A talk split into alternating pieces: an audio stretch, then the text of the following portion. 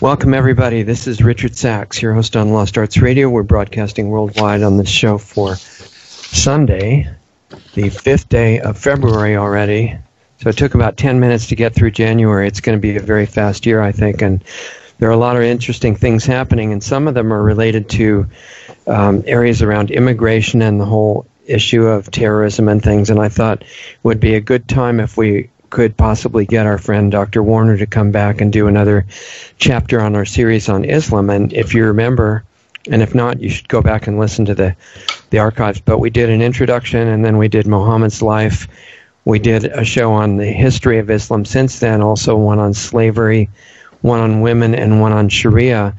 And Dr. Warner reminded me amazingly that we never really did one focused on the Quran, which is the main thing that people think of as the source material for learning about Islam. So I thought that was a great idea. We should do that and maybe bring in some of the other um, related issues connected to the Sirah and the Hadith.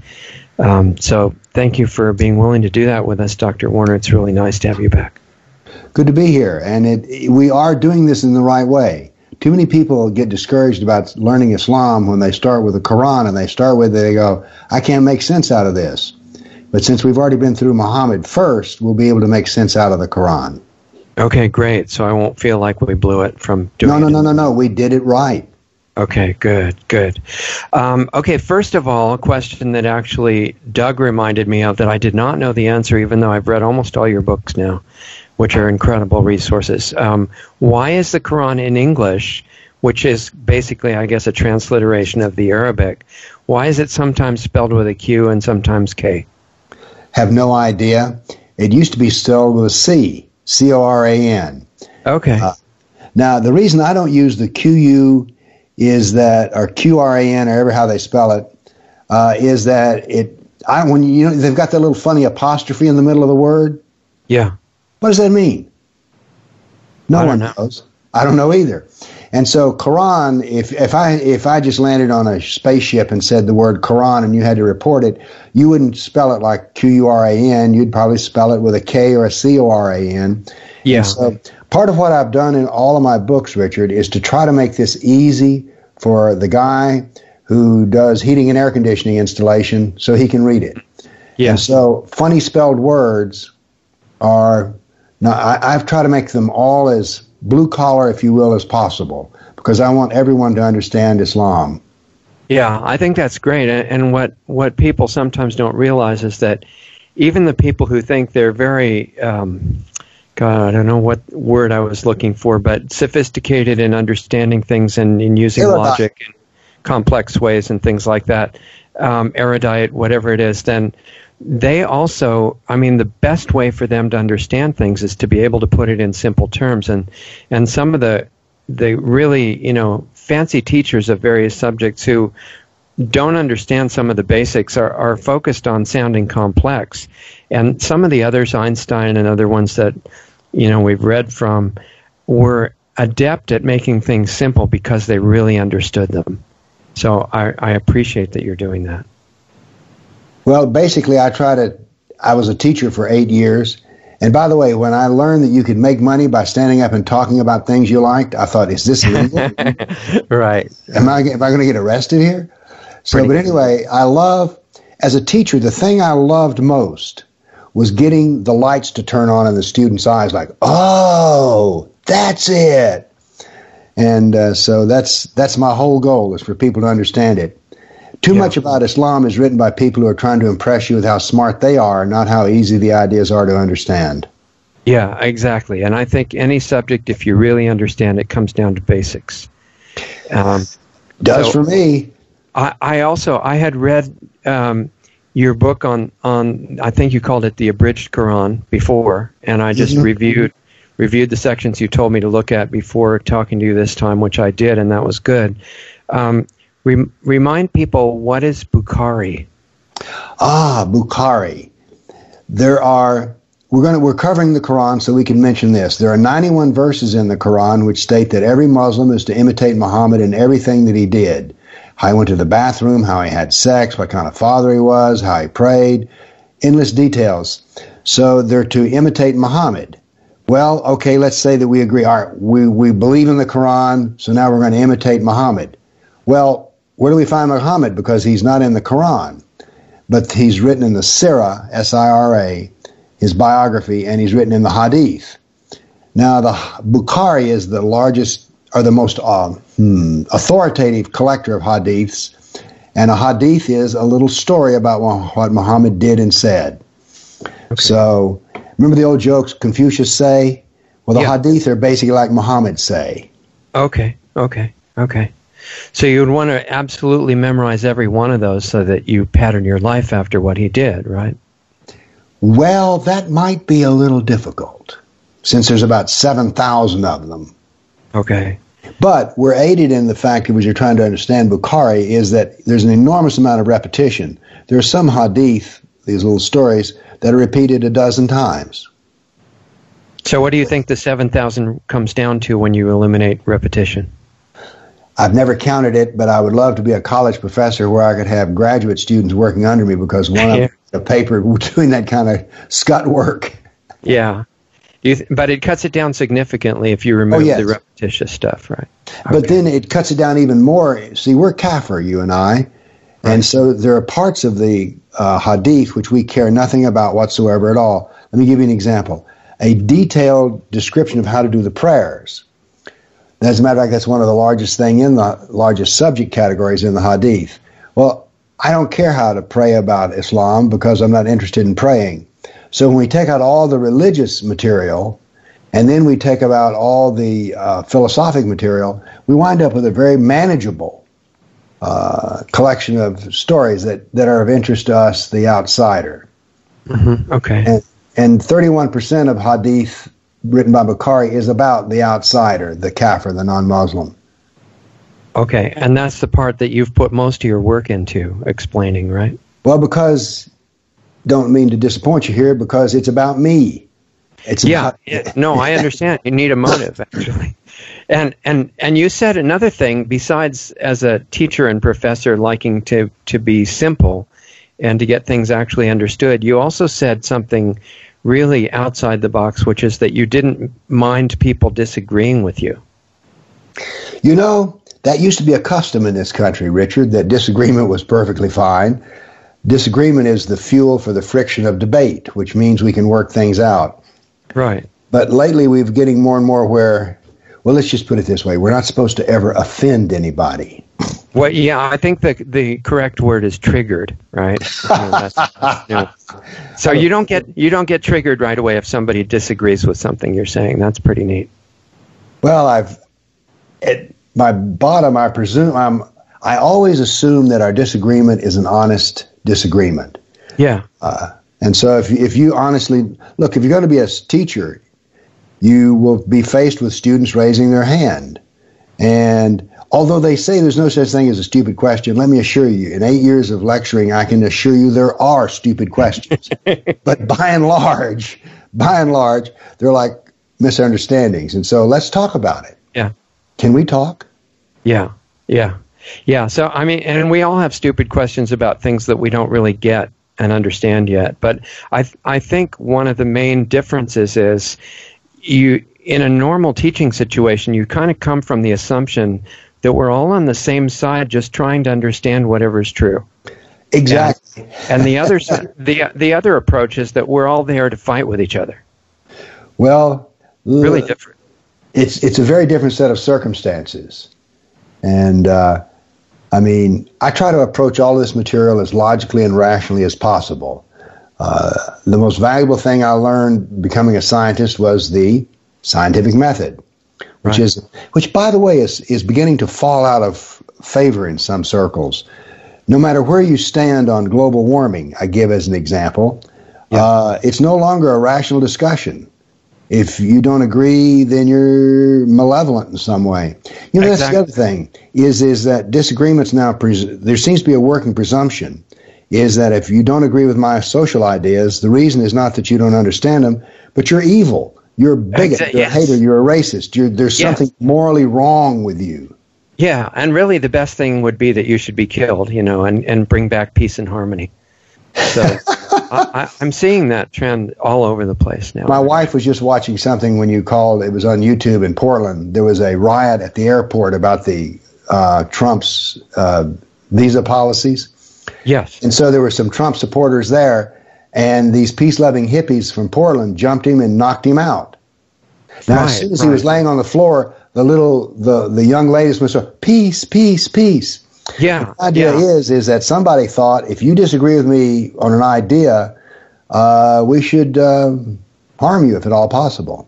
Exactly. Total elimination is always the best bet for complete harmony. I, have seen that all over the place, and I think it's being encouraged by the power structure through the media and other ways like that. Because if we can have social chaos, then we obviously need to be under tyranny. And that's another long discussion. But um, I think, you know, in line with the general principles we're talking about and the fact that this is important to kafirs, I have to ask you, I'm not sure if I qualify as a really kafir in good standing because there's two, two, two things based on what you've said so far. One is, and I just, I think, read this this morning as I was reviewing what you told me to look back on. Um, I think, correct me if I'm wrong, you said a Muslim is the person who believes that Muhammad is the prophet of Allah, and the kafir says that he's not. Is that accurate? Well, I would the the kafir does not believe Muhammad is a prophet of Allah, nor does he believe in the sanctity of the Quran. We'll put both of those in. Okay, well that might change it, but if it was just about whether uh, Muhammad was the prophet of Allah, I can't see anything that really contradicts that he actually might have been because what he did, uh, you know, he was very responsible guy when he was a caravan manager and tried to do a good job. And it, it seems to me that he probably tried to do a good job in proliferating what this uh, being that he was getting communications from was telling him to say. There, there is no evidence that I've seen that he was twisting it. What do you? I, I see where you're coming from. You're saying, you know, whether Allah is true or not, Muhammad did everywhere he did every job he could, making sure that Allah succeeded. I think he tried to be a really consistent, good prophet of Allah, being very accurate. Well, gosh, I wish he'd have chosen a different God. Yeah, well, that's another question entirely. you know, because you can be a prophet of whoever you want. And, and I think once he chose Allah, he seemed to have done a consistent job of it. I mean, I don't want to totally divert us on that. Say that again. I'm sorry. He did, he did a brilliant job. Yeah. The other thing that I have to totally respectfully disagree at this stage in my early learning of the subject is that um, you said that, that everything that, that a Muslim does for prayer and the other things that they have to do to get into paradise and avoid hell, that's the religious part, and then the political part is the other stuff. Mm-hmm. And it seems to me that the only reason he was able to get such devoted killers as soldiers for his cause was they believed that they couldn't lose if they died. They went straight to paradise because it was part of the religion. So, I mean, maybe that's semantic, but it seems different to me. Well, if we were all serious scholars sitting in the same room, we wouldn't use the term political Islam and religious Islam at all. We would just use the term Islam. That's what, what it my, looks like. Yeah, right. I mean, th- that's once you start wearing big girl panties, that's the view. Islam is Islam is Islam. But the point is, is that for most people, they see Islam purely as a religion. And so by coining the term political Islam, I tried to set up an intellectual point of view which established that, you know, they're doing things which are not religious at all.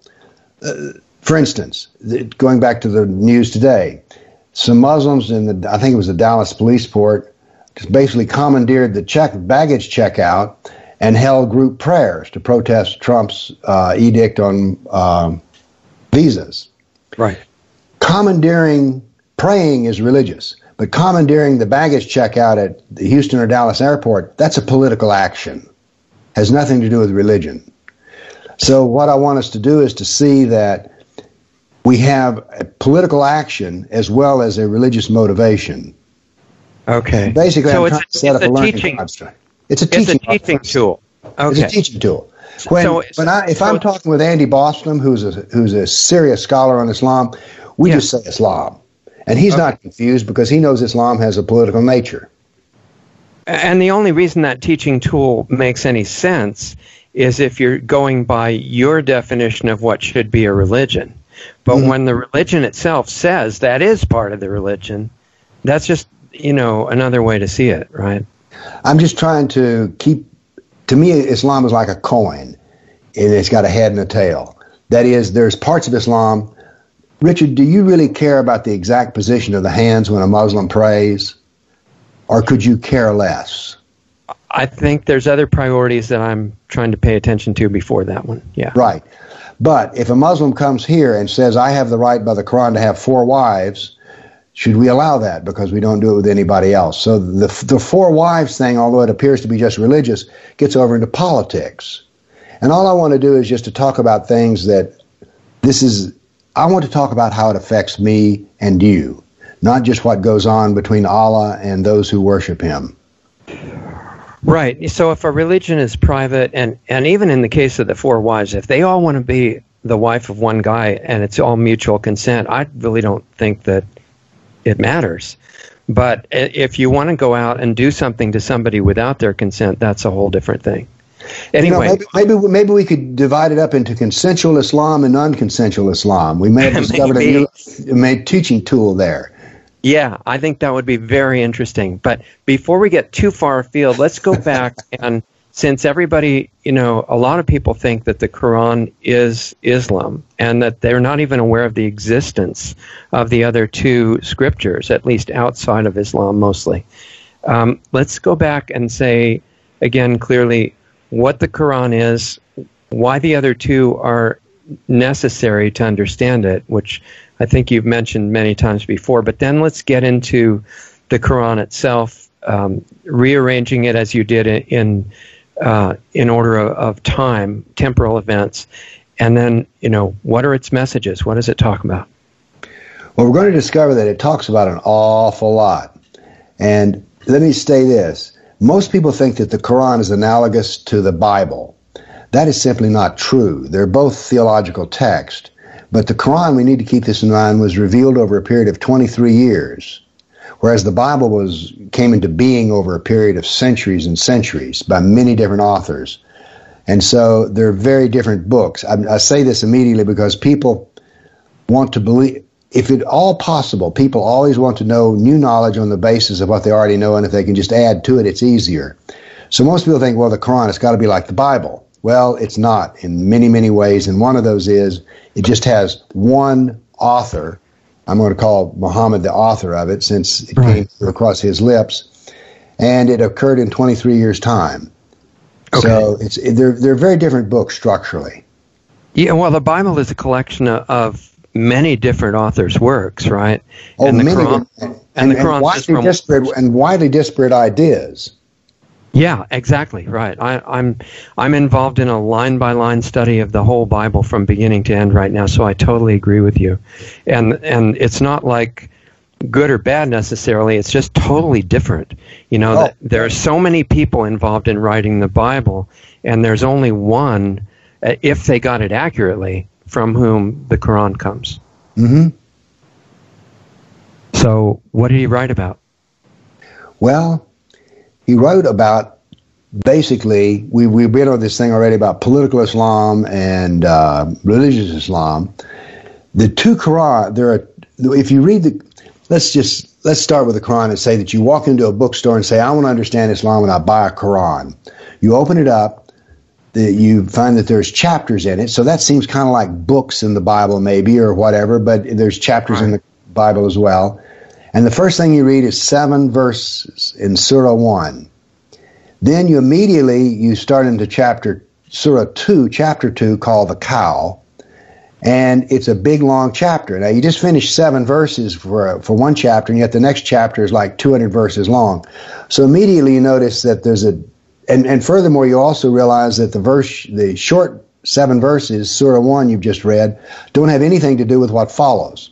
And that's your first clue. The other thing is, is chapter 2 contains widely disparate things within it. It's kind of like it's a chapter, but it has so many different things in it. And then it repeats the stories over and over again.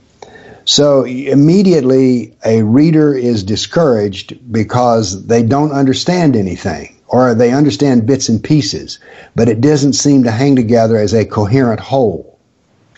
Uh, if you read the Bible, starting off with, say, the Genesis, Exodus, Leviticus, Numbers, and Deuteronomy, you discover that those are a coherent flow of ideas. They build upon each other, and that there is a development there. Whereas right, in yeah. Islam, the development seems to be like a lurching from one thing to the other.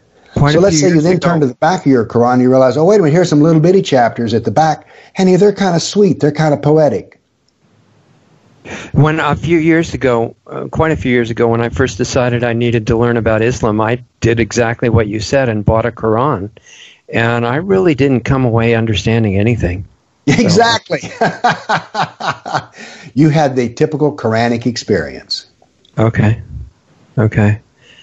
Um, so anyway, go ahead with what you were saying. Um, first of all, one one thing though that you mentioned, you said it started with a very short chapter and then got into a really long one right after that. I thought it was arranged long to short. In general, that statement is true. You see, the first chapter, when you read it, see, all of this, when you read the Quran, there's a lot of impediments to understanding. One is, in the same sentence, you can hear the God word I and then the God word we. So Allah calls himself I, and Allah also refers to himself as we. Now, immediately you go, wait a minute, who's talking here? We? So you meet your impediment right off the bat.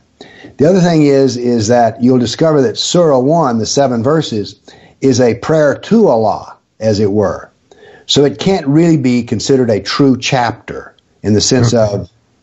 Uh, so it, the Quran is confusing from verse 1 onward. And what my intellectual idea was is I viewed this as a scientist as an unsolved problem. In the laboratory, you wind up with unexplained phenomena and you collect all this data and information you can.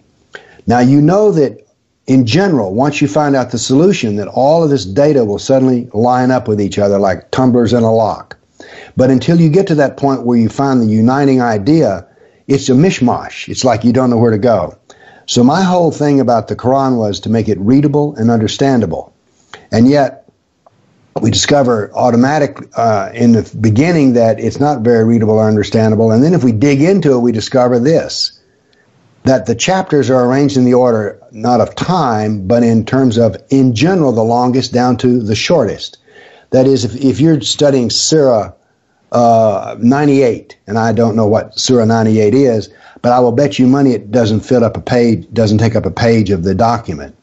So the the uh, verse, the chapters at the very end of the Quran are quite short, and not only they short, they have other characteristics as well. They're rather poetic, and you can see there's a certain beauty there. Uh, in Surah two, the first, the second surah you read in the normal Quran, uh, it's not very pretty at all. We're we're laying in wait in ambush. We're having battles. We're killing people. So uh, the Quran has many different things in it, and they don't even seem to line up at all. But if you put them in the right order and right grouping, all of a sudden everything snaps into focus and attention. And that's was what I did. My my Qurans I call an, a reconstructed historical Quran. Because you see, if we give some thought, remember we were talking about Bukhari, the Hadith? Yeah, yeah. There was a hadith by Ali, Muhammad's cousin, in one of his first convent, and his cousin, his uh, son-in-law, and one of his first converts. Ali says, "I know the time and place and the revelation of every verse of the Quran." What did Ali just tell us? There was a time sequence in these verses were all laid out. That is, the original Quran by Muhammad had a beginning, a middle, and an end. It had a time quality because Muhammad's life unfolded day by day. So if we have Muhammad's life, we have on some days he received these verses of revelation, on other days he did not. So we well, that's one of the things we need to restore to the Quran is the original time sequence. Mm-hmm. Okay. Because it it had a time sequence. Ali told us that it didn't all happen one night. It happened day after day over a period of 23 years. Right. And in the very, you mentioned, you know, one of those uh, verses you saw in the end was very had uh, poetic beauty to it. Are in general does in the very beginning of the chronological sequence, is, is it uh, peaceful and harmonious and yes. more what, what people refer to from when they're talking about the religion of peace is, is the early yes. verses. Yes.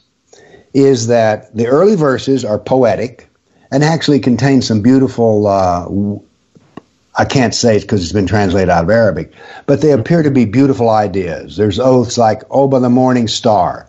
Well, I'm not sure what that means, but it has a poetic sound to it. It certainly has mm-hmm. a better poetic sound than lay in wait and ambush them when you can. Right. Yeah. Different kind of poetry. So but it's a different voice. It's different everything. Yeah. Richard, yeah. I could take I could take a class of high school students and give them a one hour lecture on the Quran and then give them with a, a sheet of paper that had a, some clues on it. And they you could come in, having not heard the lecture, and start putting Quran verses up on the wall, and the students would be able to look at their cheat sheets and say, "Oh, that's that that's from the Meccan Quran. That's from the medieval, uh, not medieval, Medina Quran." That okay. is, I could take a group of high school students and they could learn how to pick a verse from Mecca, the early one, from the verses from Medina later. They are that different. Okay, so if you had to, to say in a simple way what the Quran was, it's it's the messages from Allah, correct, that right. were translated right. through the angel that was then giving them to Muhammad. Right. And Muhammad Muhammad was initially collecting them in his memory rather mm-hmm. than in written form. And then later was you said they were written down in all kinds of parts of them in all different places. Were they written by Muhammad or by people who were listening to Muhammad and transcribing, transcribing them? They were by people who were his scribes and secretaries, and then those also who just memorized. Now you have to understand here that uh, Muhammad was not creating anything new. Everything that's in the Quran is derivative. It was found somewhere else, including the idea that it would be an oral tradition. Uh, there is a phrase within the Quran which is called people of the book. Now, today I would never refer to anything of people of the book, and yet what happened in Muhammad's day, that was a distinction. And the reason for that being a distinction was is that the first book written in the Arabic language was the Quran. That is, until the Quran, there wasn't a, it was all oral tradition. Okay. Now, there was a written language that was Arabic, but it was not used for poetry or anything like that. It was used for business. It's interesting, but our first use of all languages that we can find in archaeological digs is always an inventory or a bill of sale, not huh. poetry or a business. Yeah, I find that sort of interesting. And yeah. by the way, the longest verse in the Quran in Surah 2 is a verse on business contract law. I found that to be interesting. Yeah, yeah, that's very interesting. Wasn't Muhammad a businessman? Well, uh, yeah, yeah. I mean, that's what I learned from reading your books. Actually, was, and and you're saying that they called the Jews and Christians people of the book because it was unusual to have people referring to books at that time. Right. Right. We may be heading back for that again. Well, with the I mean, way that some students are being taught in the universities, books would be useless to them anyway. Yeah, exactly. That's what I'm thinking. So, um, all right. So when you said there was nothing that was really not from somewhere else, what does that mean? Well, it is a derivative work. Richard, I have studied religion all of my life. I was raised in a very religious household, and by the time I was a teenager, I was reading from the pulpit and teaching adult Bible class. Okay. So I have I've read the, the Bible front to back many times. I'm not an expert on it, but I am very familiar with it. Mm-hmm. Then, due to being influenced by some art from China, I became interested in other religions because as I looked at the art from China, I said to myself, uh, a brief personal sidebar. I was raised deep in the woods.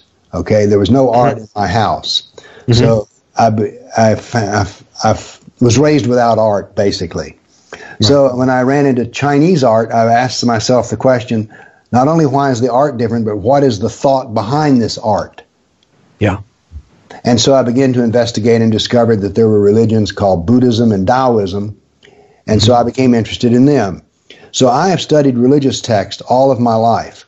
And when I picked up the Quran, it was a derivative work in that when I heard about the bridge across hell, I said, oh, that's Zoroastrian.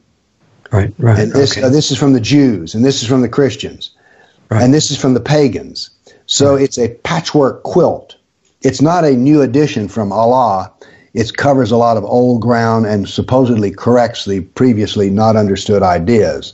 For instance, Moses did not come before the Pharaoh in order to tell the people of let my tell the Pharaoh let my people go. No, he came before the Pharaoh to insist that there was no God but Allah and that he Moses was his prophet. So we have the same story, the Jews in Egypt, but it has a different punchline. Okay, But okay. it's obviously a derivative work. Oh, I see what you mean. And yeah, that's interesting. Okay. I And so it and, fascinating. and and nobody can easily go back and check that, so it's just a matter of what you memorize from when you're born, I guess, right? Good point. So if you're born into a you know very good Muslim family who's following what you're supposed to in Islam, what do you start out learning as the youngest possible child where you can hear these things? well, I wasn't raised in a Muslim household, so I'm going to be speculative here and I'll be brief. The first thing it is is when you're born, Allah Hu Akbar is whispered in your ear before uh, you've after you've drawn your first breath. You start with that. Okay. Now, Now, you're- that, let's be clear about that phrase because um, I'm not even sure how it's spelled. Uh, what is it exactly again, and what does it mean? Allah, Allahu Akbar. Allah is greatest. Okay, Not great, but greatest. okay, okay, okay. And by so the that's way, what that's what you start with. Yeah, that's when you're fresh out of the womb. That's what you start with, and then for a long period of time, you're allowed to do whatever in the house. There are some very uh, cute family photos of the p- people in the mosque, and they're all prayed, bent down, and here's a little kid standing there just looking around like a little, you know, four year old would do, grinning at everybody, not doing any of it. So that's your first introduction to it. Right. Now, of course, this all depends on what family you're raised in. I mean, there's some Muslim fam. I met people in Kosovo who were Muslim who had never been in a mosque, so I can't. They were raised obviously in a very different way. But there reaches a point if you're going to be raised classically when you have to start coming to the mosque, or you have to become a Muslim in more ways that are practical than just simply having a father who's Muslim. So, but you, in general, you're taught that Muhammad is the perfect man and that the Quran is a flawless book. It is perfect. And that Islam is due, is destined to take over and rule the world. So these are the things that you're, these are in the, your mother's milk, if you will. Okay, okay. And so, when do you start studying the Quran? I would imagine that's pretty young, or hearing Some it. people, some people, it's very young. Uh, one of the things is they take advantage of the fact when we're very young we can memorize well. If you, uh, I've met Tibetan scholars who could re- recite book after book of Buddhist scriptures. They memorize those as children. The Tibetan method of educating emphasizes memorizing up to around, around age 12. Then it starts teaching you rational logic. I But see. until okay. they just fill it. And so there are people who've done that as children, Muslim children. That is, I've heard of kids who at 12 years old could repeat the entire Quran. Now, Okay. Wow. he inserts something here. The Quran they memorize is in classical Arabic, which most Muslims can't understand very well. And they, there are people who speak Urdu who have memorized the Quran in classical Arabic who do not have an idea of what a single syllable means. Okay. Interesting. Well, that we can all do this. We can also memorize things which are uh, things which sounds, and they make the mean. The sounds don't have meaning, and yet we can memorize them. I mean, so it's not, but it's just Well, so- extraordinary. So they memorize it in a foreign language, and then they're explained what it means. I guess they're taught what it means Later, later on. learning in the learning of it, you don't learn the meaning. You just learn to to memorize it. Okay. Okay. Okay. All right. So basically, the Quran is is a really long book, right? I mean, just for so that people. Well, it's not that long, really. Let me. Uh, here's. I'm looking up over my desk, and I'm seeing several Qurans, and they're big, thick books. But when you pull them down off the shelf, they're written in two languages, English and Arabic, and there's big footnotes at the bottom, as well as a large font size. That Okay. is, the very binding of the book emphasizes how big it is. But if you do, if you take out all the, if you just have the English version, Mm-hmm. I've got uh, it's not on my desk here, but I, you can do a little six by nine book, and it's not very big at all to have the text of the Quran. And if you remove the repetition, because that's the other thing when you read the Quran is at first it's confusing, and then you realize, wait a minute, I've read this before. Oh, we're hearing about Moses again. The story of Moses is repeated some 38 times. Wow, Matter of fact, it is a highly repetitious book, which right. has a clue as to the fact there's a clue in there. If you tell the same story over and over again, remember, Muhammad was an oral teacher, all right? right. And people were memorizing. Let's say that you f- were part of Hillary Clinton's press entourage and you followed her around as she went from city to city. Do you think that she gives a completely new speech in in uh, New York as opposed to Nashville? Of course not. It's the well, same. She, she, changed her accent a little bit, but that was a well. There was that quality, which I but we won't comment on that. Okay. Uh, but the fact is, she gives pretty much the same campaign speech again and again and again. This is only practical. Well, I maintain that the repetition of these stories is an indicator of Muhammad's life as a religious politician. That is, the reason we hear the same story again and again and again is this is a recording of his political campaign, and so therefore it would be repetitious. Do I make sense? Yeah, so if I understand you, what you're saying is that what's in the Quran, which is the whole kind of the whole focus of this discussion, is that it's a, a time sequenced series of almost like speeches or lessons that were being delivered by Muhammad along the way of his 23 year campaign. Yes. Now, if you put them in the right time order, you get that. Yeah, yeah, which it's, it's not out of the bookstore. It's not like that. No. And that's one of the things, my Qurans, uh, one of the, I read, we can all look back on our life and remember books that influenced us. And one of the books that influenced me was a book written by uh, an attorney who was in his 70s when he wrote the book. I forget his name now. And the book was called How to Argue and Win Every Time, which sounds like sort of a cheesy title, but I picked it up for some reason. Okay. And inside, he said a lot of good information. By the way, the reason that I picked up the book also, this man is an attorney over, he was in his 70s, never, ever lost a single jury trial case in his life. Boy, that's pretty unusual. So I wanted to know what he did. Okay, I'm like, wait a minute, yeah. you never lost. Is so, and one of the things he said was, he says, I never ever give a jury any facts. Well, that sounds like, oh, what are you, a sleazeball? He says, no. I tell them stories that incorporate the facts. He says one person in ten can remember a fact. Everyone can remember a story. Now, this tells us something very important because you see, the Quran you buy at the bookstore has no story in it because it has no time sequence. So, if we put the, all the verses back in the right order, we restore the time sequence, and the Quran, instead of being a mishmash, comes out as an epic book which starts off with a hymn. The first is about a hymn to God, and it ends with political domination of the entire world. It's an epic story. So that's what I did. And by the way, this is not some genius thing I had to do to put it in the right time sequence. There are many books written on the time sequence of the Quran because it has to have, be known because of this reason. The other thing that strikes you when you read the Quran on and on is, is how contradictory it is. And you're like, wait a minute, we just said the opposite a little earlier. Well, the Arabs of Muhammad's day thought the same thing. They said, Muhammad, you told us this a year ago, now you're telling us that later. And he says, there's a ver- there are three, I believe, three verses in the Quran which say Allah knows best. He can replace what is good with something that is better. Okay. So therefore, the better is the latter verse. Well, wait a minute. If we have two contradictory verses and we need to understand which one is the better verse, we need to know which one comes later. Well, what that means is we have to know the time sequence of the chapters in the Quran. So right. this information has been known for a millennia. So it's not like old Bill here is some kind of genius who was able to s- snuff the manuscripts, sniff them, and figure out the right time order. Nope, nope, nope. I went to the same scholarly text that anyone else can and put the what they what the Muslim scholars do is they know which one comes later, but they don't move it. I said, wait a minute. I want people to understand this book, so I put them all in the right time sequence so that my Quran contains a story, a development of ideas.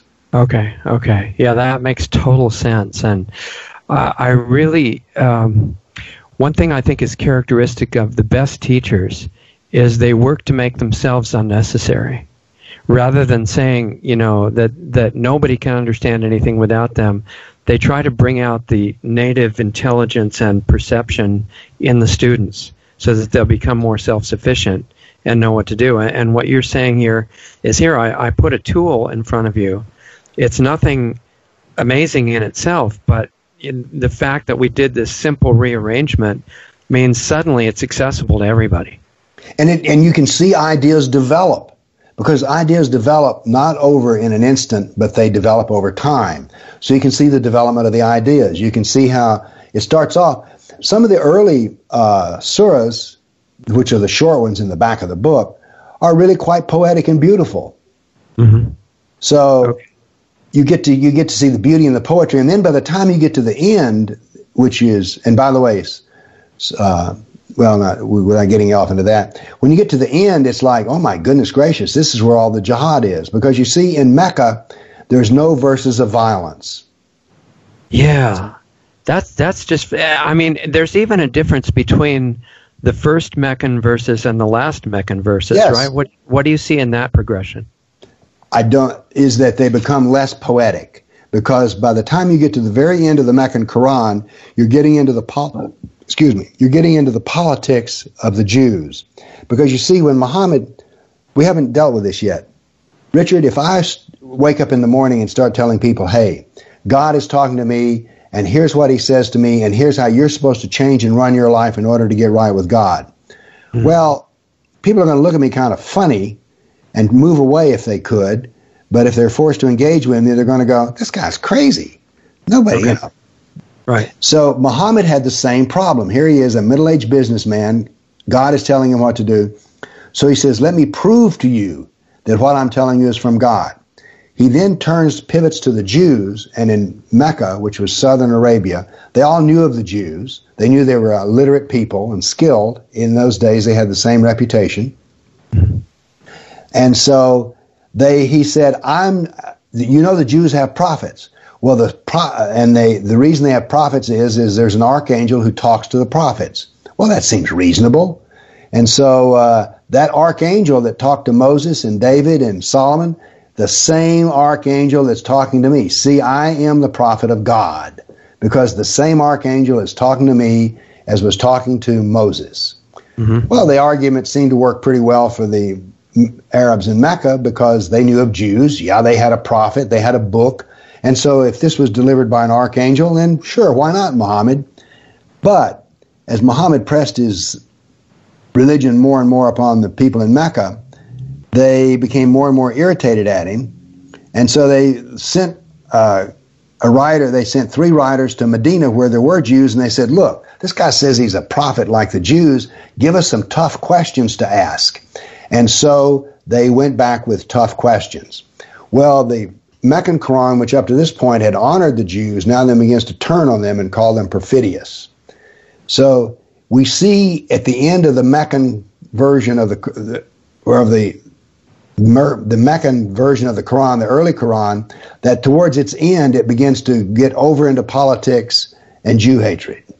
Mm-hmm. The very beginning part is quite poetic, and of course you do have that business of the tedium of Moses, and over and over, and then you get to re- read by the way, I was raised in a time and place way back in the boondocks.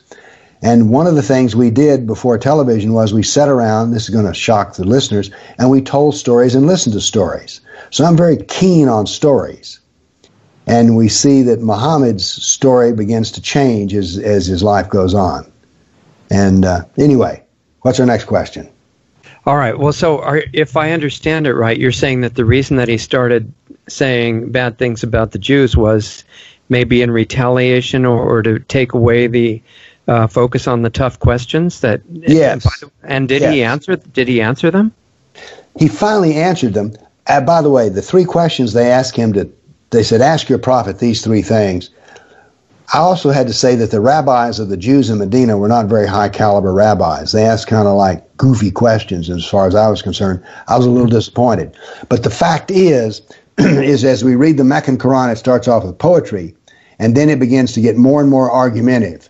That is to say, that is to say, look, Muhammad is right. And so, because they start arguing with Muhammad. Look, when Muhammad first came out and said, I have a new religion, the Meccans already had 360 religions in their town, which mm-hmm. I think is probably a high number. But anyway, 360 religions. And so having 361 was like, sure, Muhammad, right, move, you know, move yourself right in over here. We, we're good for one more. Right.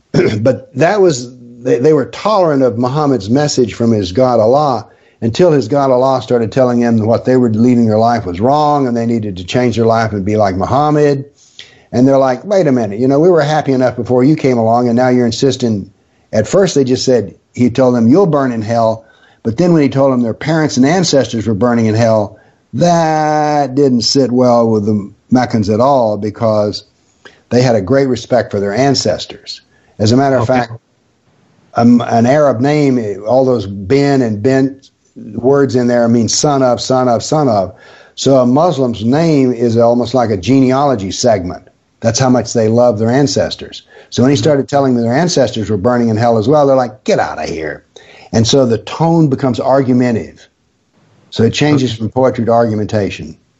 Okay, so I can understand that, uh, you know, Muhammad was kind of wearing his welcome thin in Mecca when he started telling everybody that their ancestors would go to hell.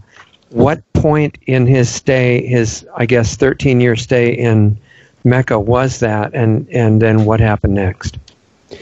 Well, the irritation began about halfway through his 13 year period one of the things that I did in my Qurans that I publish is that I do a parallel. I integrate his life into the into the Quran because it's his life that yields the Quran's context. You know how you used to hear about that? Well, all depends on the context. Well, Muhammad is the context. And so we can see that not only does Muhammad get into arguments, but the Quran weighs in on that and Allah starts taking sides as to, you know, basically saying, look, those guys don't know what they're talking about. I'm on your side, you and me, Muhammad. Okay, and the Quran is theologically the, erudite version of that. The the Quran, yeah, the Quran is kind of the ongoing running record as this is all happening, right? It's being um, recorded in memory at this time. Right. Okay. But the other thing is the Quran. Once you read the story of Muhammad's life integrated into the Quran, you see that uh, Allah was sort of Muhammad's wish fulfilling gem. That is, whatever he needed, Allah gave him. If if there were difficult questions asked, which is which is happening just before or towards the end, was when Muhammad left. Okay. They uh, they sent off messengers to the Jews of Medina and said, "Look, we've got this man who says he's a prophet. We need to ask him difficult questions." And at that point, the Quran begins to turn on the Jews because you see, they're now helping Muhammad's enemies. So all of the context makes the Quran makes sense because, and that's what happens. And the reason that I always teach Muhammad before I teach Quran is that if you try reading the Quran on its own, listen carefully now. No one can understand the Quran as it's written on its own. No one. Not the most brilliant scholar. You always have to bring in Muhammad to give the context of a verse. And once you understand that Muhammad gives it a context, everything goes smoothly. So the Quran goes from beautiful poetry to argumentative style because Muhammad is being argued with. Okay, okay. So, I mean, you could easily say that that's because Muhammad was chosen by God to be the latest prophet and he had to be protected, right? Yes, we could. And that, and that is the story of the Quran, is that Muhammad is being taken care of by Allah. Right. Okay. And as a matter of fact, there's even periods of time when Allah doesn't weigh in very quickly, where we have in the Sirah, the life of Muhammad, Muhammad gets depressed. He gets depressed. Uh, is, yeah, because like near, Allah's near left the him out of, here all, Allah's left him out here all alone. Which what time? When is that? When did that happen? Well, there's one thing when they ask, uh, they ask when they sent the messengers to Medina, the Medina messengers came back with the tough questions.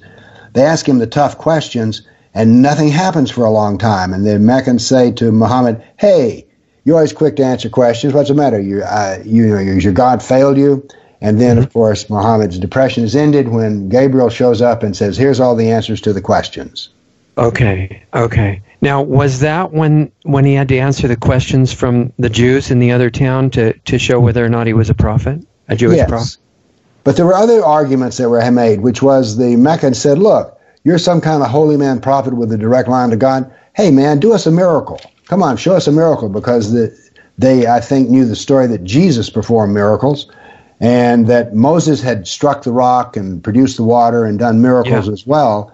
And Yeah. so they're like, "Hey, will your God let you do a miracle?" And that's why we have Muhammad is called a messenger more than he's called a prophet, because Muhammad's response was, "My miracle is the Quran."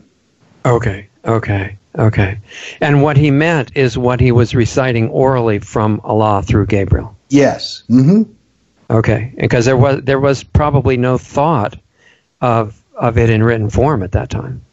Well, not at the time. I mean, Muhammad was was a brilliant tactician, and he was responding with what was the, his tactical needs on the ground were. Okay, okay, okay. And by the way, with these arguments and everything, you can begin to see the tone of the Quran change. Like I say, the early poetry is rarely heard anymore, but I tell you what you do hear more of. The best writing in the Quran is the descriptions of hell. In the Meccan Quran, I said this one time to an Arab who was raised in uh, Jeddah and he had become a Christian. And I Mhm. said, asking him the question, I said, so in English, the best writing in the Quran is the early poetry and the descriptions of hell. And he says, oh, in Arabic, the poetry's better and the descriptions of hell are better. He says you can torture and hate better in Arabic than you can in English. okay, interesting. So, but that started to come out a little bit more antagonistic before Muhammad left uh, Mecca, right? Right, because in the end, in the end, the Meccans basically they tried isolating him by using what he calls shunning. There's another word for that. Um, anyway, the Meccans began to push back Okay. because Muhammad went from a man who was uh, would settle arguments to a man who was starting arguments. And Yeah. the, the what happened was the Meccans began their patience began to wear out, and they began to say, you know, we want you to leave town. They drove some of them out. They went to Ethiopia and stayed for a while. So this was a very contentious part of his life, and the Quran reflects this contentiousness and argumentative style. when you say he was settling arguments, was that back when he was a businessman or when he started? That's back when he was a businessman. When he was a Okay. businessman, he settled arguments. Once he became the messenger of Allah, uh, he became he started arguments. Okay. So the Quran gradually changed, if I understand you right, just before he, he left Mecca, and then it continued to change as he started living in Medina. Is that right? Yes. hmm Okay. All right. So let's look at the progression then, since we're focused on the Quran, uh, from what, a, a year or two before he left Mecca, whenever it started changing. And In the last year, in particular, the biggest change. He was there in Mecca for 13 years as the messenger of Allah, and in the last year was when he really got cranky with the Jews, and Allah turns on the Jews, and so that's the beginning of Jew hatred in the Quran. The But last year didn't, they there. didn't have Jews in Mecca, though, right? No, but the Jews aided the messengers who went to the Medinans and said, "Look, you're see, Medina's half Jewish," and so they said, "Would give us some tough questions to ask the man." So the Jews are still in Medina, but their word has come back to Mecca, and so Allah now starts trash talking the Jews. Okay, okay. And then he he went when he left Mecca. He went to live right in the same community where those Jews lived, right? Exactly. When he got there, he became a politician, and a year later, he became a jihadist. But his and by the way, the Quran material changes drastically. Once he gets once he gets in Mac, in Medina, the Jew hatred becomes intense because uh, they were his biggest. What happened was, you see, before he'd used the Jews to verify his messenger prophet status, but once the Jews said, "You're not one of us," that's when he started attacking the Jews, and the Quran Okay. becomes very vicious about them. Okay, so praising them to condemning them. So was the Quran basically giving the message that the Jews used to be legitimate because they were in Muhammad's line, but now they had degenerated? Exactly. Okay, okay. Now, now notice what we're saying here. You're, you're, you've now you're into the narrative of it is Muhammad's life that explains the Quran. And it does. Uh, it makes everything okay. make sense. Right. Yeah. Exactly. So, what was there? Was it kind of like a gradual change, or were there marked stages between? They're the, pretty marked. The, the, the Medinan okay. Quran is very different from the Meccan Quran. All right. So within what a year or so of getting to Medina, it, it became violent, or how long did yes. that take? Well, the, the condemnation of the Jews starts early on because they said, "Look, you're not a prophet." You know, okay. we, we know prophets and you're not one. And so the, the tone of the Quran really changes. Okay, yeah, that was a threat to the entire idea. Yes. And, oh, and yes, it was, because if the Jews could prevail, his career was washed up.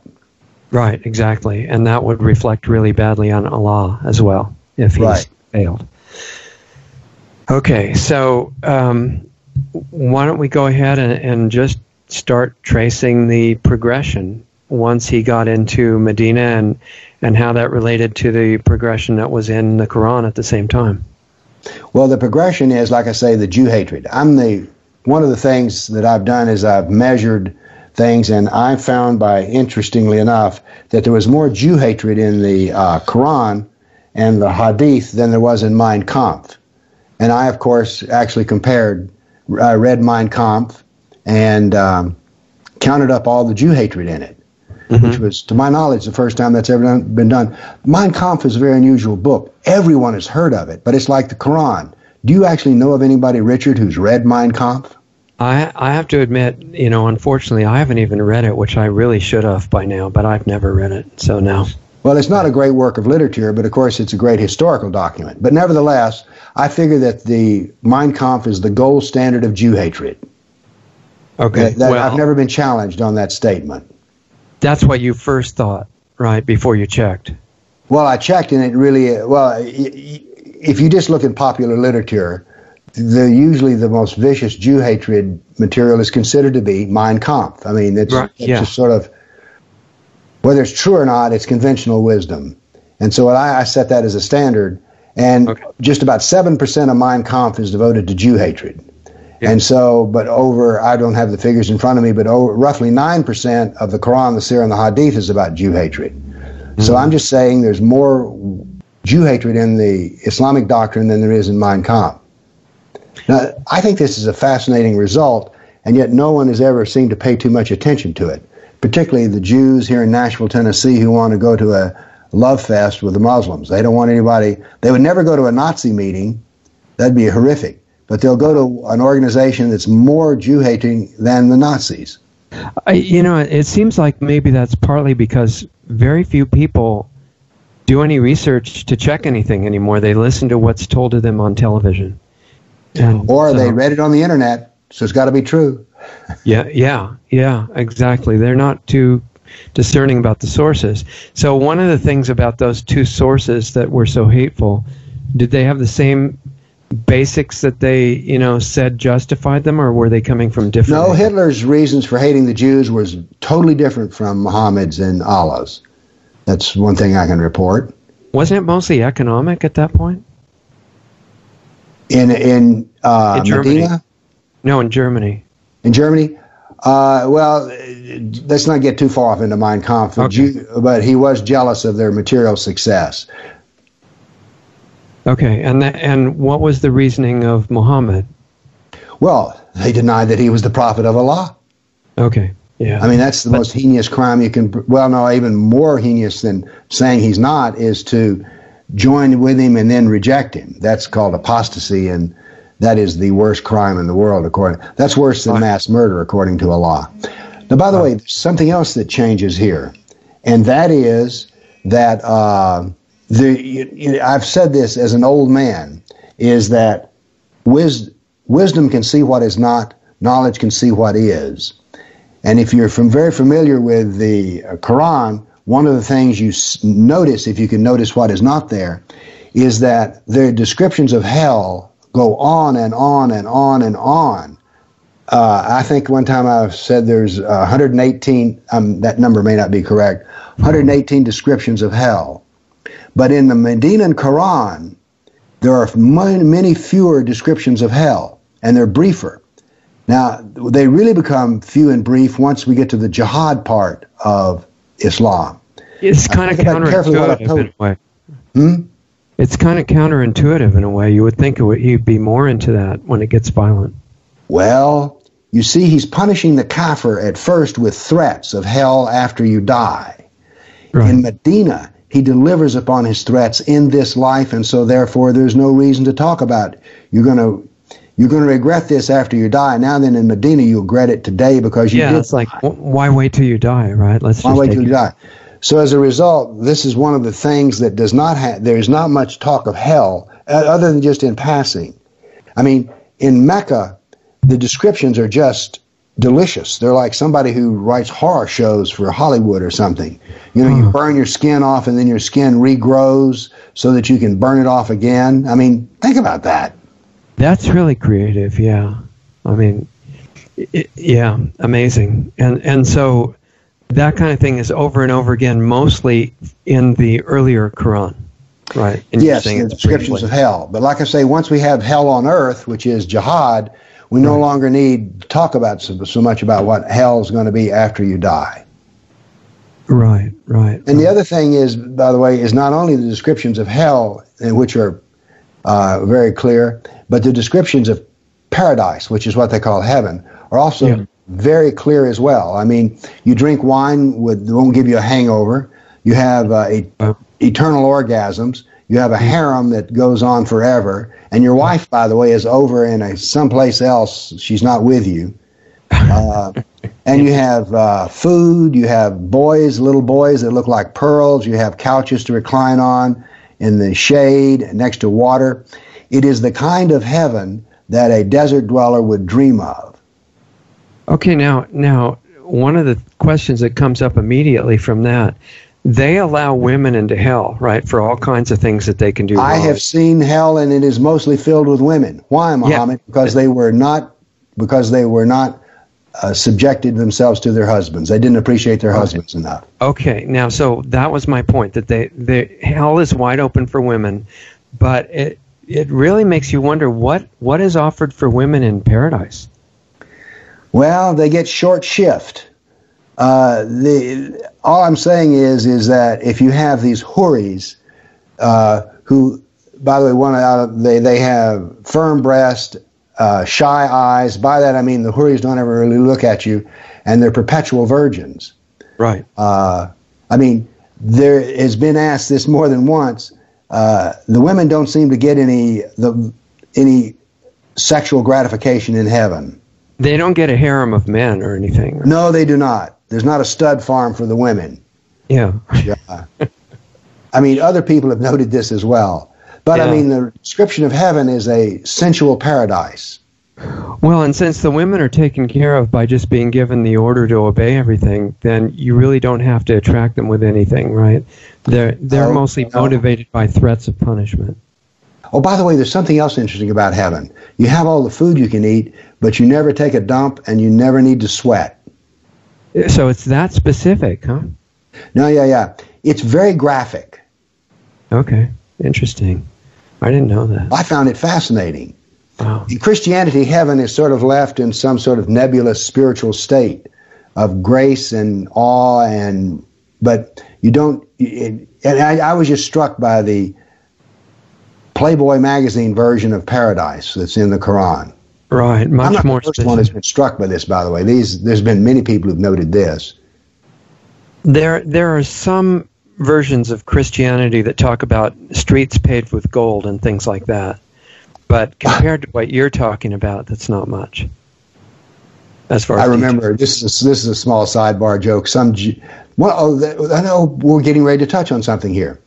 In our civilization, there are many jokes about St. Peter playing golf with Jesus and Jack Nicklaus or Tiger Woods. There are all kinds of little jokes about God and heaven, mm-hmm. and and we've all heard them. The absence of humor in Islam about all this, I find striking with itself. That is, in all the years, uh, 1400 years, there's never been a single Muhammad joke told. Uh, not, not with permission, that's for sure. Not and with what? Not with permission from. Not with permission. So yeah. as a result, so, but anyway, the, the point I was going to make is I remember a story about some guy who was so good that he got a wish to take something of heaven uh, from to, to heaven from earth, and so he brings a brick of gold, and they look at it in heaven and go, "What are you paving stones?" Right, right. Small, yeah, very small yeah. joke. That's probably one of the most amazing jokes, you know, in that whole genre. But they they are also not only um, with that attitude toward humor, but things like art and music and stuff like that are also addressed in the Quran, aren't they? Not in the Quran, but in the Hadith. In the Hadith. Okay, I'm Right. sorry. There's no. Uh, Ma- remember, we said the story about how Muhammad wasn't visited by the angel. Well, in Medina, there was a visitation gap as well, and so it turns out that Aisha had hung up a picture of an animal or something in the house, and so. Mhm. And so anyway, when the angel came back, it says we do not we do not go into houses that have pictures or dogs in them, which I thought was sort of interesting. That a angels just I mean I don't have a lot of contact with angels. Let me, but I've imagined that angels probably wouldn't care a lot about earthly whatever it was. They're here on heavenly business, not to which not to see how you're dressed and what the decorations on the wall are. Except this one really cared a lot about it, right? Uh, Gabriel said, "I don't go into houses that have animals or dog pictures of animals or dogs in it." Okay. So anyway, so that was Muhammad's reason for not hearing from Gabriel. So then Muhammad corrected that situation. Corrected that. There's even a thing later when Aisha made him a pillow that had uh, some pictures of animals on it, and he became angry with that. That Okay. no, no, no, no, we don't want that here. Angels will never come in the house. Well, and there wasn't a book that she should have memorized or referred to. It was only stuff that he had said. So Right. she just didn't remember, I guess. Now let's give Aisha let's uh, at least notice Yes. she's a great deal made of because she was married at nine and consummated. I say married at six and consummated at nine. Yeah. She, however, was seen to be very strongly attracted to Muhammad because after he died, she became the, one of the chief sources of hadith stories about Muhammad. Huh. And, Okay. uh, but she also became the source of the uh, division between Shia, Shia and Sunni. So she's a very interesting person. If I were a Muslim, I would think I would write a play about uh, Aisha, except, of course, have you seen any great Muslim movies lately? Any great Muslim symphonies? Any great Muslim art? No, you haven't, because they don't do that. Okay. Okay. Okay. So when you say that Aisha was was an important figure in the division between Sunni and Shia, what happened She with helped that? to start a civil war. How? What happened? Uh, I don't remember all of this, but she had a contentious relationship with Ali. One of the things that occurs in the Medinan Quran is we get pictures of Muhammad's sex life. And we get more, let's see, one of them is with his daughter in law, and the other one is his sex life. He took Aisha with him on one of his jihad raids, and through a process which is suspicious to me, she got left behind and, and came back to Medina on the camel of one of Muhammad's soldiers who was late getting back into line. Mhm. So there was a lot of gossip about this. And uh, some were like, ooh, ooh, ooh, she spent the night out with somebody. Ooh. Uh, so, as we would say in our English of today, tongues begin to wag. Right. And it was the great lie was told. And so Muhammad had this problem of, well, the gossip is she may have slept with my warrior. And so Allah steps in and solves the problem and says, no, no, no, she didn't do that. And that those who gossip need to be uh, punished. And I think they were gi- given beatings. Yeah. Okay. Okay. Then there's another part of his love life in which he had a daughter-in-law that he uh, took a liking to. Now the daughter-in-law was married to his son, in, his adopted son, and so by Arab law, she was his. She was related, married to his stepson, so therefore she was his daughter-in-law. That's how, I think I've said it right. Okay. So anyway, Muhammad got the release on this by saying there is a message that came to him, which was that his adopted son was not his son at all. There was no such thing as adoption, and so therefore he was just another guy who happened to live in Muhammad's house. Okay. So therefore, she wasn't his daughter-in-law, and she could be married. So the former adopted son divorced her, and Muhammad married her. okay. So we have Muhammad's sex life in the Quran written in Medina as well. So the the Quran existed during Muhammad's life in the form of ongoing um, verbal accounts that Muhammad was giving to all of his followers, right? Right. And, and the Arabs of his day were very used to memorizing, and so these were memorized. And I'm okay. told by those who speak Arabic that, in particular, the Meccan Quran is very poetic and easy to recite. And you'll see Muslims, as they recite it, doing a rocking motion which goes along with the cadence of the poetry. Okay, okay, that makes sense. But then, did the hadith only exist after he died?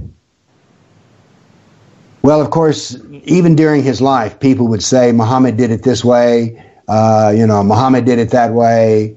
Uh, should you eat chicken? Well, I saw Muhammad eating chicken. This is while he's alive, so therefore eating chicken is okay. Okay. Okay. So did, but it didn't become a formal collection, or I, I'm just. It sounds like from what you're saying that the Quran was more complete, more solid in some way than the hadith during his life. Yes, this is true. And there, to some degree, there's after he died, since the Quran has 91 verses which say that he's the perfect Muslim. Uh-huh. be the perfect Muslim, you need to be like Muhammad, and so therefore we need to know what Muhammad, how he ate, how he went to the bathroom, how he had sex, right? You know what, how he, what, whatever. How we even know how he laid on his back, which foot was atop the other when he crossed his legs slightly. And, so and they this, tried to imitate him be, in everything.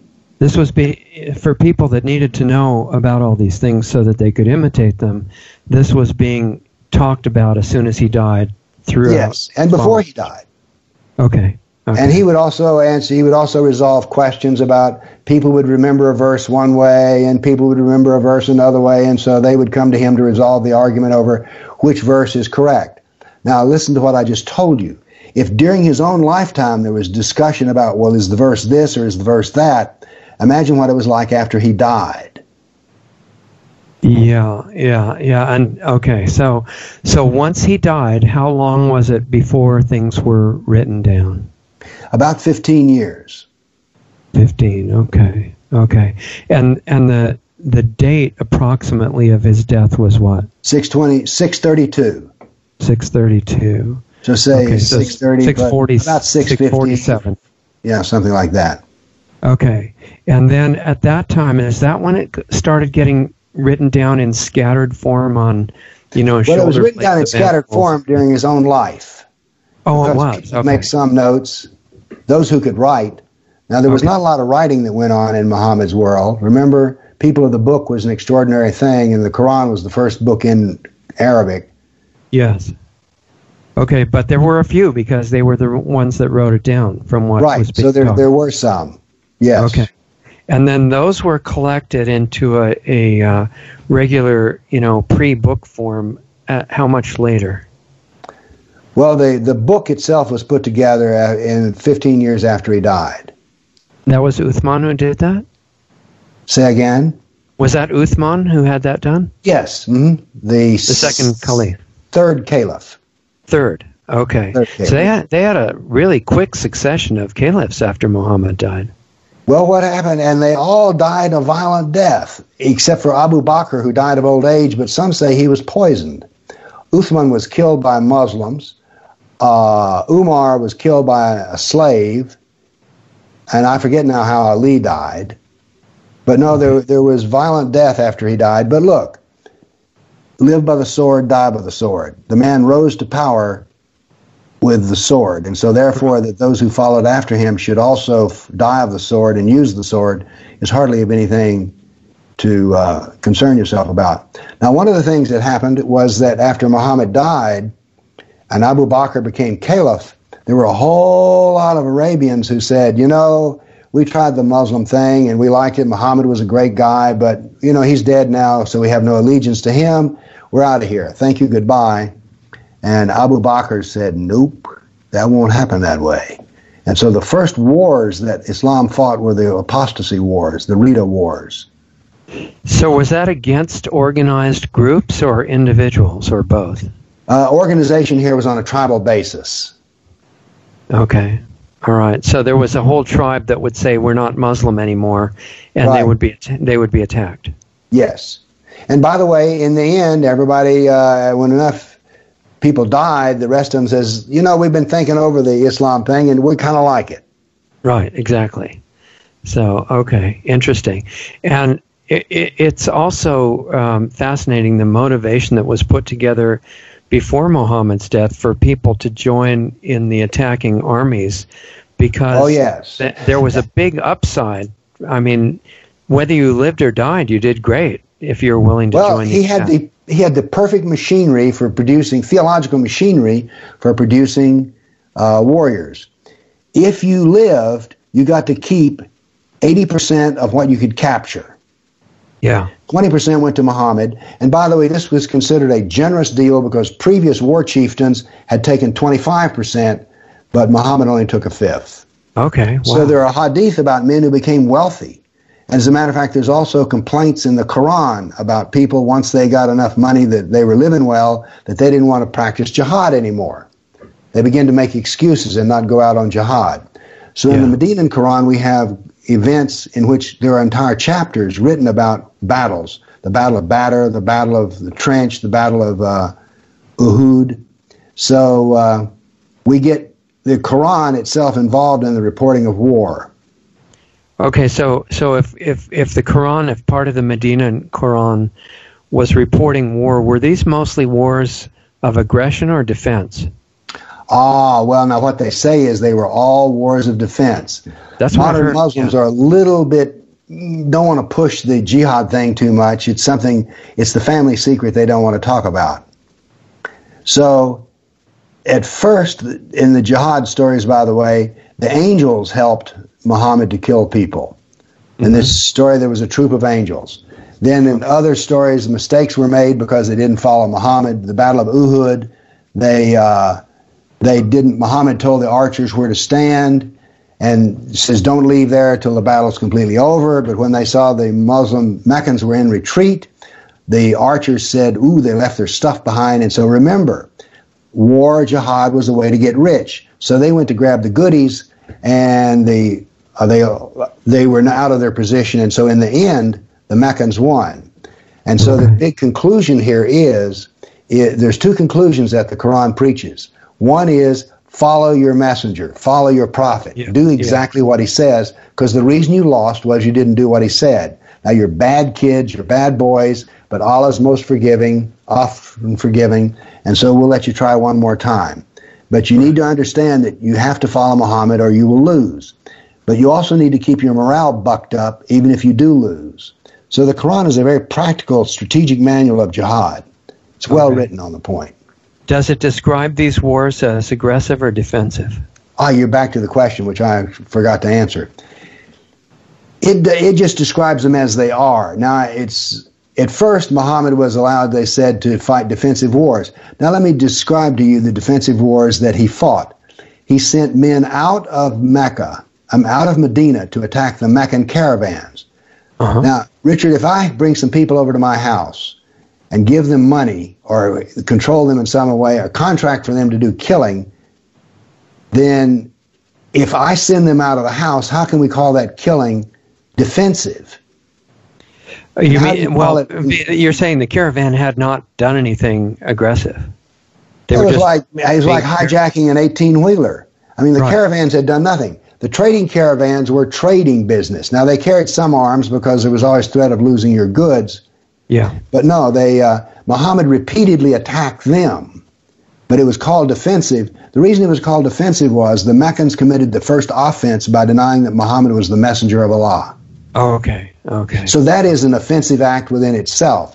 So it could be said that all Islam, all jihad is defensive in nature. Yes, because the denial was the first thing that justified it. You, you started the fight by saying that Muhammad wasn't the prophet of Allah. So yeah. we're now on the defensive because you have now offended Allah, you have offended us, you've offended the Sunnah, you've offended Islam. So were there early campaigns against caravans? Yes. Matter of fact, all of the campaigns in the beginning were Muhammad always fought, if possible, with an economic advantage in mind because he needed the money. One of the things that is recorded is that the Meccans were, I mean, the Muslims were quite poor in Medina. So okay. this was a way of earning money. Right. And it is recorded that after the first big capture, that the Muslims had their cash flow problems solved. And that must have been a big caravan, basically, right? Yes, it was a large caravan. Okay. And but then, now they described the attacking the caravan as um, defensive. They, they, you see, the killing the Jews was defensive as well because they had committed the first offense by saying yes. that Muhammad was not the prophet of Allah. Okay. Okay. So right. when so, when when Muslims say, "Oh, it was all defensive," um, they're let's just say that they're being generous. If I did what Muhammad did, I would not be able to plead in a court of law that I was just defending myself. There's a considerable amount of poetic license involved in that description. Yes. Okay, so how long did it go on with the caravans as the targets, and, and when did it change into what? Oh, let's see. I don't. I'm having to think here. When did he finally stop attacking caravans?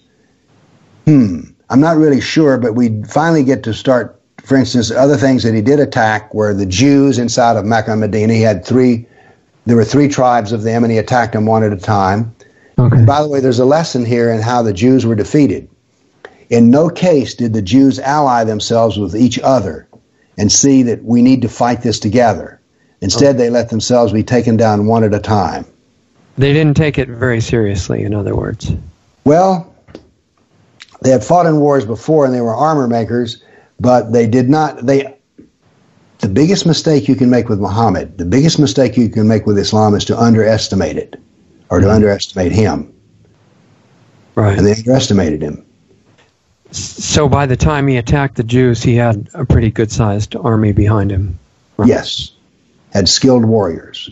Skilled now, warriors. he even attacked the Jews further because after uh, he had cleaned up the Jews in Medina, Medina was to use a. Uh, German word, was Judenrein, cleansed of Jews. Mm-hmm. But that didn't solve the problem because there were wealthy Jews in Khaybar, which was, I think, roughly 100 miles away from Medina, and uh, he attacked them. Now this was that the was that the third of the three targets? no, that Jews? was that the three tribes are already down. He's cleaned up the, the Medina oh, is now cleansed of Jews. Okay. And so then taxed the Jews of Khaybar, and it was there that they created the dhimmi, which is an important event. That is, the Jews got to live because they had big farms. Well, it turns out that the Muhammad's men didn't know how to do farming, and so if you killed all the Jews, you'd kill all the cash flow. So what happened was is that all the property went to Muhammad, and the Jews had to pay a 50% tax a year. And then after Muhammad died, Umar drove them out of Arabia. So they were the okay, first well, dhimmis. But you said the property went to Muhammad, but that means the farms, right? That they were farming. Yes. Yes. But they what, what did they become like tenant farmers or something like exactly. that? Exactly. They were tenant farmers on their own land. Okay. And they got to keep half of what they produced, basically. And half of what they produced, exactly. Okay. And now Islam tells the story this way that this was a great blessing because the the tolerance of Islam was they got to keep their uh, religion. They had to live under the Sharia and give half their money away, but they got to keep their religion. And this is the famous tolerance of Islam and its support for its brother religions who are the Jews and the Christian. Right, and they got to stay alive also. Well, there was that. That's an additional bonus. Okay, so I, am trying to trace as the Quran goes along, ex- explaining the different wars and battles and um, you know process of Muhammad's life was the hadith developing at the same time and people were talking about exactly how he did everything? I do know that he gave instructions. A man says, Muhammad, I can't remember all the had, all the hadith. So this means they were collecting them. And Muhammad gave okay. him uh, a um, magical thing which made after that he never forgot any hadith. So the stories of the hadith say that they were memorizing them while Muhammad was alive. Okay. But Muhammad was their entire world for the Muslims. He was everything. As a matter of fact, one of the things that happens as you study the progression of the language of the Quran is, is at first Muhammad is definitely just the messenger and Allah is God. But towards the end of the Quran, Muhammad and God speak with one voice. He who obeys Muhammad has obeyed, has obeyed me. Well, that's a pretty heavy investiture.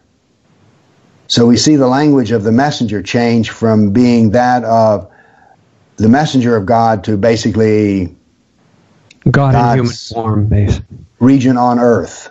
Okay, and you're saying that was near the end of the time, right? Yes. All right. And back to what you were saying uh, about getting rid of the local Jews, which there were three tribes of them, right? And each mm-hmm. one was each one treated or, or, approached differently, or all the same? Yes. The first two lived and got to leave with uh, some goods of their own, but most of their wealth was left behind. So there wasn't an actual battle in those two cases, right? Well, he attacked them and they, they surrendered. I see. Okay. And so uh, the uh, the third and last tribe is the most famous, because what happened was is they finally they were in their fortress, but they realized that they couldn't get out, and so they made a deal that they would submit themselves to the judgment of who they thought was an ally, but the ally turned out to be their enemy because he's, his judgment was is that the children, those without pubic hair, would be adopted as Muslims into Muslim families. The mm-hmm. women would be enslaved and sold, and all the male Jews would be killed. Okay. And uh, so there were roughly 800, the number varies, but roughly 800 male Jews uh, lost their heads in the marketplace of Medina. There's a, a, neat little detail from one of the hadith, which was the uh, all the male Jews were lined up and they had to lift their robes and show their private parts. And if they had pubic hair, they were killed. If they didn't have pubic hair, they lived. Right, right. That's okay. an actual hadith. Okay. And then they were all killed on one day if they were adults? Yes. It supposedly took till late at night. All right, all right. And, and Aisha sat there beside Muhammad while it was all right. done. Now, I, I've also been told by a teacher of Islam that that killing of 800 of them was totally defensive, and it was because they had uh, done some kind of treachery to Muhammad specifically. Do you know anything about that? It's said this was, I think, after the Battle of the Ditch, and it is said that they yeah. uh, tried to help the enemy, but it's not clear exactly how that happened. Okay. okay. And besides that, and I want you to imagine something. You're running a religion, and yet you're telling me that it was okay to kill 800 male Jews simply because they betrayed you in battle. Did they kill anyone? No.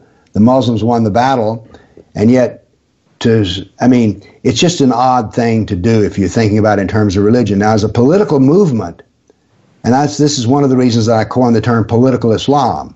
Yeah. As a political movement, it makes total sense. But as a religious idea, it falls short, I think, of what I think of as divine justice.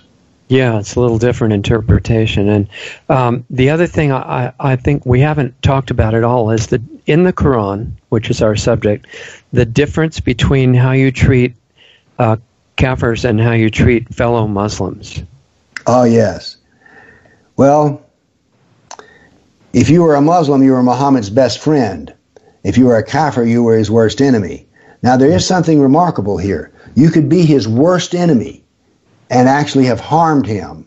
But if you converted, all your sins were forgiven. You are now totally a new guy. Wow. Okay. That's and there's really... even a story of one man who uh, came up. They came to Muhammad. They were going to fight a battle, and he wanted to take part in the uh, treasures that can be obtained through killing people. And he said, "Should I convert before I fight? And Muhammad said yes. So he gave the Shahada. There is no God but Allah. Muhammad is his prophet. Went and died in combat. And Muhammad said, well, he goes straight to heaven. A very so little time, but a great This could be the basis of, of, the tremendous unlimited forgiveness of Allah, right? Because these guys that convert were terrible be- right before that. Well, that's true. I never thought about that. And this, by the way, now, one of the things that is clearly laid out in the Quran, speaking of jihad and warriors, is, is the swift trip to paradise if you die in combat. And, this, and one of the things that happens to a jihadist is all of his sins are forgiven. So therefore, if in 9-11, when the 9-11 jihadists spent their nights drinking in, in strip bars, those were all sins, but they knew that tomorrow they would die in jihad and that all their sins would be forgiven. Oh, I, I find that interesting. So it's just logical to do as many sins as you've been wanting to do right before you die. I mean, well, you, you're going to get. It's like you've got an unlimited charge card. You, you can buy whatever you want, and it's going to be paid for by Allah. Okay, total forgiveness of everything. Yep. Okay. It also says that they will not suffer the punishment of the grave, and they go directly to heaven. Now, this avoids two problems of dying as a Muslim. The first problem is the punishment of the grave, which was an idea they adopted from some Jews, and the other is the uncertainty of Judgment Day, because you see, no man is perfect. And although Allah is most forgiving, you really don't know how your, your, your good deeds and your bad deeds will outweigh each other. So Judgment mm-hmm. Day is a is a risky business. And besides that, Allah says, "I have made both men and jinn to burn in hell." That is, Allah creates some human beings for the sole purpose of torturing them for eternity in hell. Right. Which I thought was a very, if you stop and think about, that is, since this is Allah's book, that it gives a very strange picture of Allah. Here's somebody who would create people just to burn them in hell. Yeah, that is an. You can probably do several shows on that issue alone. But but basically, you're saying that if if Muslims don't die, at least this is what Muhammad in the Quran said, if they don't die in jihad, and they just die, you know, in a relatively mundane way, then and and we only have a, a minute or two for this, but what what basically is the punishment of the grave that they all have to go through? It seems to be some sort of physical suffering and you have to do it until Judgment Day. But okay. the punishment of the grave is left to me a bit vague.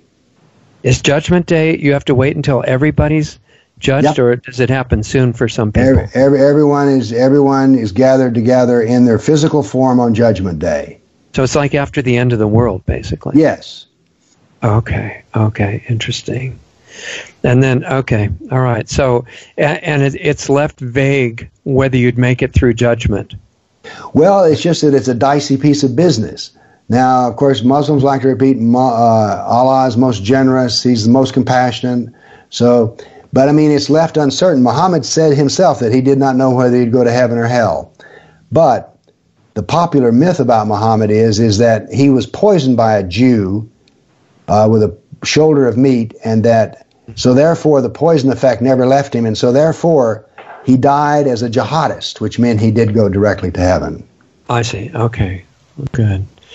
Um, all right. So I, I, would say if if people want to know more and check for themselves and, and do the study and learn about the Quran in more detail, um, you've actually given a tool for people to do that, referencing the original verses, right? You want to tell people what that is? Well, I publish. I have. I offer three Qurans that I sell then the really it's only one Quran. I call it a simple Quran because the Quran calls itself a simple Quran.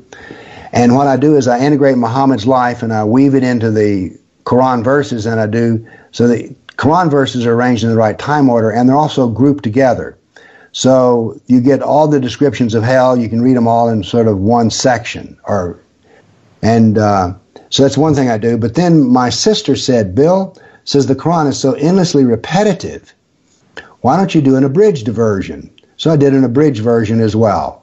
And then I have what I call a two hour Quran because I made the discovery that most people are so afraid of learning Islam because they figure they can't do it that if you hand them a real small book, they'll figure, well, I could read that.